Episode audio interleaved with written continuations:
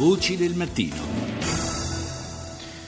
Le 6.38 minuti e 19 secondi, buongiorno di nuovo da Paolo Salerno, seconda parte di Voci del Mattino. Immaginate di vivere in una nazione in cui non esista l'anagrafe, è una situazione per noi alquanto impensabile, ma è esattamente la condizione invece in cui per decenni addirittura è vissuto il Malawi, paese dell'Africa sudorientale.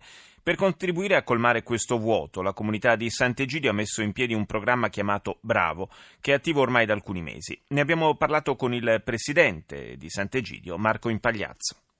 Problema è che le leggi del Malawi fino al 2010 non eh, nemmeno contemplavano l'idea della registrazione anagrafica. Il Malawi è un paese che era stato colonizzato dal, dagli inglesi, i quali registravano allo Stato civile soltanto gli stranieri che nascevano nel paese e che, e che era, rimanevano residenti. Quindi dal 1964, cioè dalla data dell'indipendenza del Malawi fino al 2010, non esisteva una legge a questo proposito. Nel 2010 la legge è stata creata, ma eh, viene applicata soltanto dal 2015 e quindi noi ci siamo affrettati a sostenere il governo del Malawi, ma soprattutto il popolo del Malawi, nell'implementazione di questa legge sulla registrazione dei bambini allo stato civile perché altrimenti se non si è registrati non si esiste e non esistere eh, vuol dire non avere praticamente diritti. Quando parliamo di bambini è ancora più grave la cosa.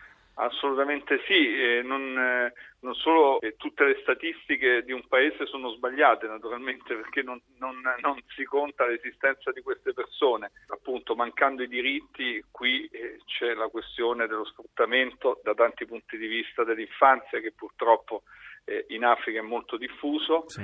e secondo luogo noi vediamo oggi per quello che accade in, Cam- in Camerun e in Nigeria per il Boko Haram anche lo sfruttamento a fini terroristici dei bambini. Quanti sono i bambini che avete contribuito a rendere visibili? 20.000 in sei mesi.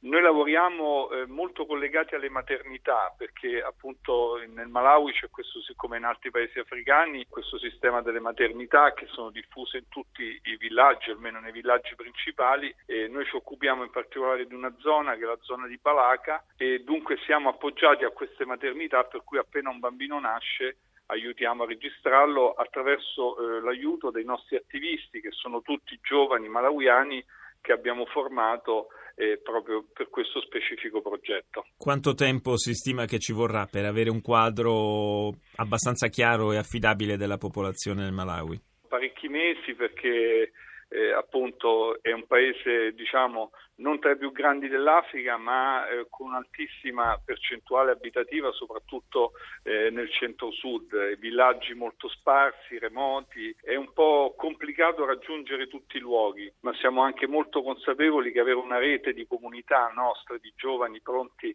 a lavorare per i diritti dei bambini eh, faciliterà il nostro compito. Ed è anche un investimento per il futuro del Paese che certamente non, non è tra i più floridi. No, assolutamente. Eh, il Malawi ha gravi, ha gravi problemi, soprattutto eh, quest'anno per il famoso Nigno, per le questioni di siccità ha piovuto poco soprattutto nel sud del paese quindi ci si aspetta adesso con la mancanza del raccolto del mais come, come, dovrebbe essere, problemi proprio di alimentazione, di approvvigionamento per la popolazione a partire dal, dall'inizio del mese di giugno. Grazie al Presidente di Sant'Egidio Marco Impagliazzo.